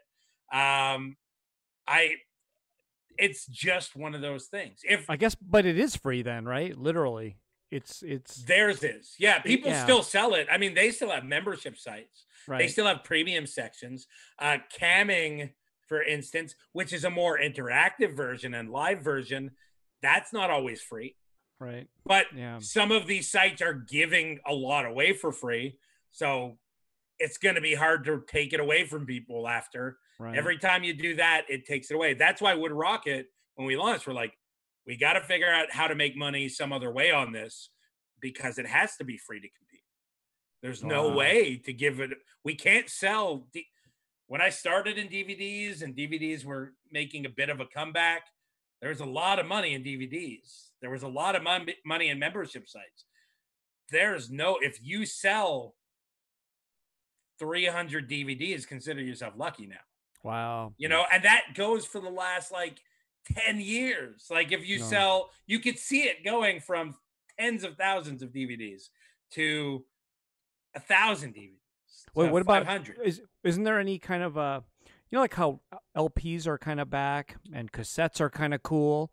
For porn there's nothing. There's no like oh the VHS you got to you don't have the you're not going to release it on VHS there's no porn hipster mentality you know? Okay. there's There's no okay okay. there's not a coolness to it. I mean i, I was like I was like make a make a Super 8 box you know Yeah. Oh, there, I there were some people, by the way, like I think know. really did a good job of making their porn cool. People like uh, Burning Angel, who had a lot of the tattooed uh, performers in the beginning. Um, but it's not that club anymore. You know, it used to be like a club, and WoodRocket, we kind of treat it like that. your yours sounds like the cool one now to me I, I think of us as the cool kids. I don't. I don't. You know, we do what we want. We're not just about the set. We we sell enamel pins and and things. You know, I I think we do On Etsy? zines. Yes, actually, our store is Uh, on, Etsy. Yeah. okay there you go We did Etsy way before we did Amazon, and way before we sell to we sell to regular stores like the adult stores. awesome Um, but um, you know, I think to know us and to talk to us, I think we're the cool. I mean, everybody thinks they're the cool kid, but I like to think of us as the cool kids. You know, um, we're not doing we're doing stuff that I think. When I was a kid, I watched Troma movies.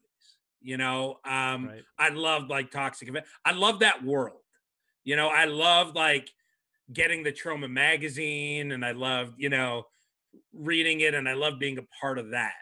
Mm. I see WoodRocket as kind of that. Um, I wish we did it more and maybe this year is the year we do like a WoodRocket club, you know, um, as things kind of thin out in one area, we're evolving. So I spoke to a friend of mine, um, uh, Igor uh, Smith. He's a photographer. He does zines. He does all sorts of things. He shoots for everybody from Hustler to Rolling Stone to to Vice, and he's done some stuff for us. And we've talked a lot about um, putting out a zine or things like that. Um, we've Ah, talked cool about kid. Cool kids. You're going to be at a zine fest next see, but I mean, but my brain is artist brain also, like art collector brain, where I'm like, yeah. Fuck that i want a Taschen book. You know like so i don't i i don't know what we do so we kind of just wing it.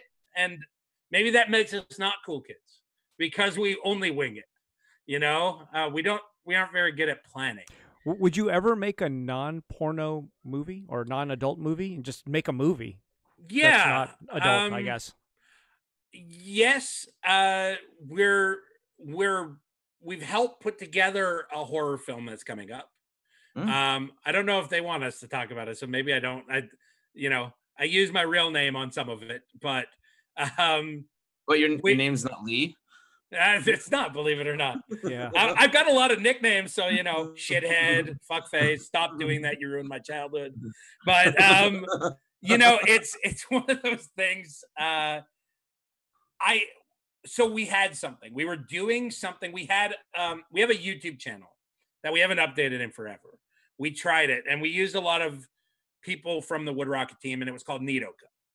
and we tried a lot more art things and a lot more fun things. We had like um something called overreactions which are reaction videos to the maximum degree so watching um, watching Silence of the Lambs while wearing a straitjacket, and uh, watching Blair Witch Project in the woods at midnight in the middle of nowhere, and um, things like that. And we do a lot of weird, fun YouTubey things. But um, I'm trying to think where. Oh, we were gonna produce a cartoon. That was we we had an animated thing. We did an Indiegogo for it. Um, we had uh, some people attached. There were other people attached to do it on the mainstream side, so it wouldn't be Lee Roy Myers. It would be we'd separate it, right? You don't even. Um, what's your? Do you do you let people know your real name? Only friends. Um, Oh. It's gotten out there. People have said it. I don't mind if it gets said here and there. It's not like end of the world. It's not like Oh, you know. all right, um, Hector. Hector, right, don't, don't, we won't tell anyone. Hector, yeah um but it's uh we had a lot of people involved. We even had um a lot of artists uh involved in the beginning. We were gonna do um i had i don't know if luke was involved at the beginning. I think you I were did a Unico episode.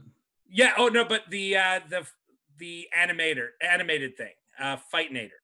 No, probably not. You were on a hiatus at the time if i remember correctly. Maybe. uh, but um, Travis Louie was going to do like uh, a frame. It was going to be still frames for the opening sequence, and we do prints. Um, so we were going to do Travis Louie was doing Gary Taxali um, was doing some, and Mm. um, some friends like NC Winters and people like that. We we talked to a few different people doing different things for it, and we had like um, some stars, some comedians, and some athletes involved in it, and we didn't raise enough money to do shit. So what happened was, um, we said it sat a long time, and I had started thinking, let's do some mainstream things, and we did a pilot for a TV show uh, with a comic with Brandon Graham, um, who does comic books for Image Ma- for Image Comics, and he's done uh, a few of those, and he's a friend, and so we did a pilot for a sci-fi series, Hmm. and that made me think, uh, what if we try doing this on the opposite side? What if we make it a porno cartoon where you can cut the porn out of it and it has mainstream people involved? So I took it to Pornhub, who are my partners on a lot of production stuff.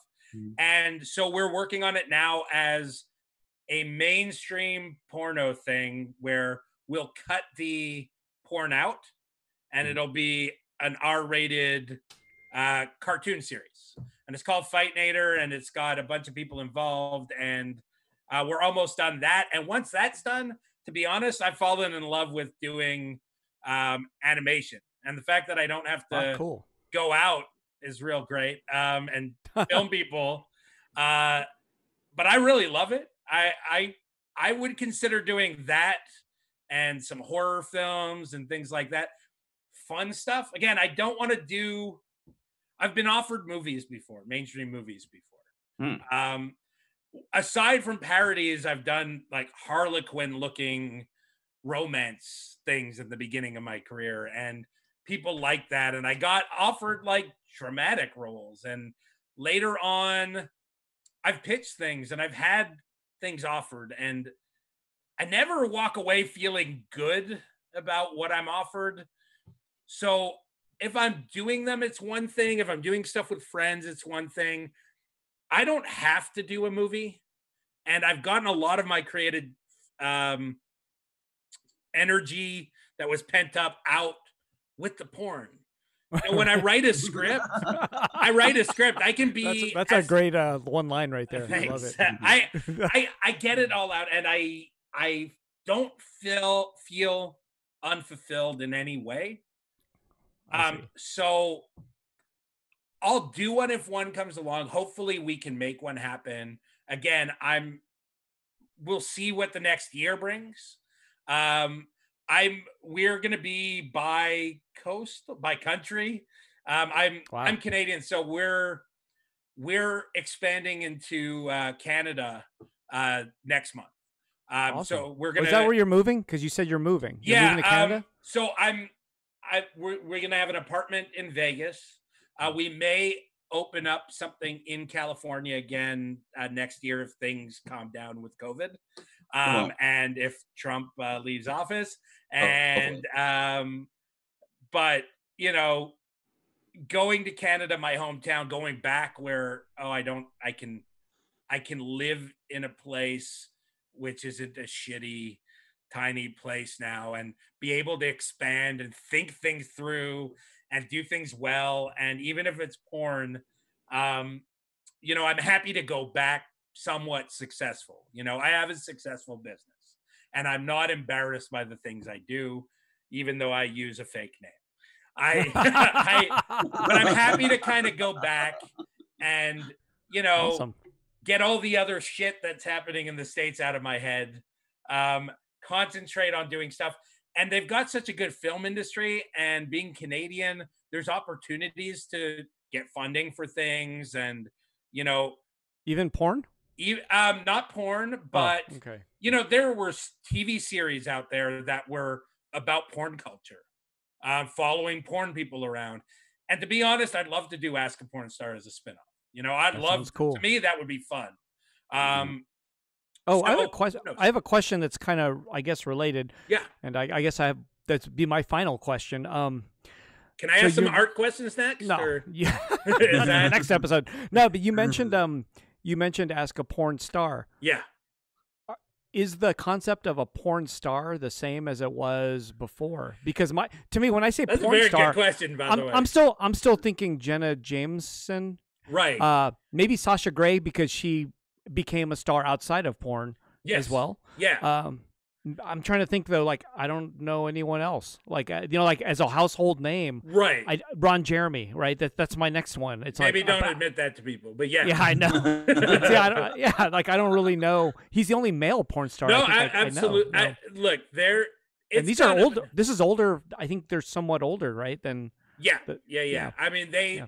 and and it's but it's the industry's evolved, the concept of Yeah. porn stars evolved, and nobody will ever agree on what it means. Now, I'm going to tell you that we do the series, and I use porn performers. Um, to me, a porn star is somebody that stars in porn. Simple yeah, to some porn stars that it feels like gatekeeping, but I hear like, oh, you're not a porn star, you're not this. I don't like the gatekeeping of it. And part of me is saying fuck off to the gatekeeping, to the gatekeepers, um, by calling everybody who stars in porn a porn star. Um, even if they appeared once, even if they their answers aren't going to be so good if they appeared once. But you know, I believe a porn star is somebody who starred in porn, um, or even cams, whatever, t- which is a type of porn. I don't believe in the gatekeeping aspect, which is you have to be this and you have to be that. Um, I just see it that way, and I think it's a title that anybody can and should hold. Does it mean anything anymore? I think back in the day, I think even back when Sasha Grey was doing it. Um, let me think here. I shot one of one of her last movies. She was in one of my parodies, and she was I really I liked her very much. She was very nice. Um, she I shot with her in probably 20 2010, probably 2010. Uh, maybe even 2009. Uh, she was in the Seinfeld parody. And she did a couple other things. She left after that. Um, and, you know, I think with her, yeah, maybe the porn star uh, moniker lost some of its meaning. Um, I think when you had to invest time in somebody, when you had to buy a DVD and the DVDs cost $30 a piece, or you had to buy a VHS and they cost a lot more than that. You had to invest money and time into you had to know you'd like somebody to invest in that because if you bought it and you didn't like it, you could you couldn't just return it. They don't take back sticky tapes. So um but over the last, you know, 10 years, maybe 15 years, it's it's become this thing where you don't have to become invested and you can have a million different people in their basement. Again, there's clip stars, there's cam models, there's porn performers, there's everybody out there, right? Um, who knows, like, who to call what anymore? Um, but you don't But is- have to is- invest the time in it. But is there ever like you wanting to actually go back to that and creating this star? It would be kind of. It sounds like a fun project almost. It's like, you know, it's I, I like behind the scenes. Like, oh, I'm gonna, I want to create the household name. Like, who's the, you know, the next household name of adult cinema? I, I like know. it. I still think I think though if there's still people that have that status, even like I'll, I'll give you a great example, and she doesn't perform anymore, but she's still associated with porn. Um, Asa Akira, perfect Oh, yeah, example. yeah. And I, Sure. she's in the cartoon we're doing. She did a voice for it, and honestly, I'm gonna say this. I don't know if she watches this, but one of my favorite people I've ever worked with in porn. She is the easiest going, like just super courteous. Like again, sometimes you're stuck on a set and people like I've kept people on sets for hours and it sucks. I get it. Um, but she's always been super kind. And okay, well, she's still like that's already like she's been out of that industry, or is she in the industry still? I'm still not sure, uh, but, she works with Pornhub, so but she she's runs kind of she's kind of old school, right? sort to of. me, I mean, like- she only left like you know, it's not like she left a lot. She was in some of WoodRocket's first. But she's I mean See. she's she is a porn star from like I feel like an older era. I don't think she became. I could be wrong, but I think like I don't know. The 2010s, like early 20, 2008, 2009, she were really her growth years. I could say. Yeah, I, I, don't it could have been a little earlier than that, but she's somebody She's- who may- I think- maybe she's the last one I, I could even name. there's Asa Akira, there's a but couple that's like out old there though. Like, do you know There's? Riley Okay. Riley Reid? I think has a big following. no, I don't know who that. Again, these are people that I think they hit the last of the DVDs right? and they carried over. Um, those are the last people that I think people that don't know people, they know these people. Um, Right. and they know them from social media and they know them from this and that now, right? Um, I think because they crossed over, you know, Asa Akira was a big porn star. She became bigger with the David Choe show sure. po- and yeah, the podcast right? Yeah, and yeah, stuff yeah. like that. But yeah. It And reaches a- other things. Yeah. I think you need that now to be a porn Uh. star, a porn star in bracket in quotations. Um, but I don't know. I don't know if it means anything anymore. Yeah. I just consider everybody who's in porn a porn star. And again, if it doesn't, at least it pisses some people off. And uh, you know, I just think, yeah, maybe it died out with the Jenna Jamesons and the Sasha Greys and the maybe it did, maybe it didn't. Some people still think porn star. You go to a convention or when there were conventions way back in 20 or 2020 January, um, you know, um, there were there are people there that would say you're a porn star, you know. right. But yeah, some people reflect on like Tera Patrick's one of the last porn stars. Oh yeah, that's old school too. yeah, but Right. Fifteen years ago. Like exactly, that. and, uh, Yeah. she's still camming. She's still doing these things, and she's got the following. And again, we worked with her on. She was on Ask a Porn Star, and great. But yeah, I don't know. We work with, you know, now that there's OnlyFans, Tabitha Stevens. You know, good friends with her and her husband, and you know, they're she's a porn star. Like, but the title isn't what it is. I don't know that it needs a title now. yeah. You know, I think there's so many different subgenres and sub platforms and platforms and you know medias and they only guess- show boobs. They don't show this. They're cosplay models. They're not. I guess it's like that outside.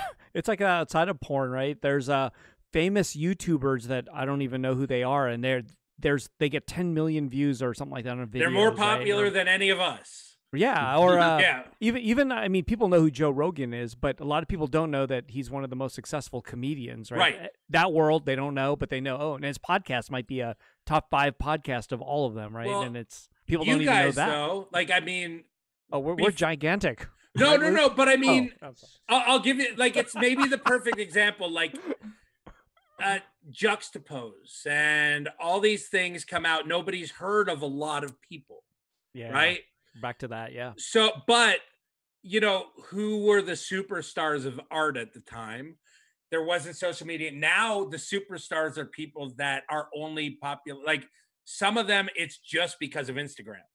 Sure. You know, um, so it's hard to say yeah. what anything. Everything's chaos now, and it's Yeah, not the just Wild COVID. West. It is. Wild west. it really yeah. is. I, Yeah, I wow. don't know what anything is. Up is down, down is up, dogs and cats, you know.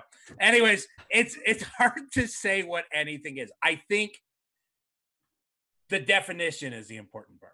The titles are shit, Yeah, you know. as they um, usually are. and now everybody needs three or four revenue streams to survive anyways. So you could be an artist and a product, a merchandiser and uh, a comic book person and this you could you could be anything.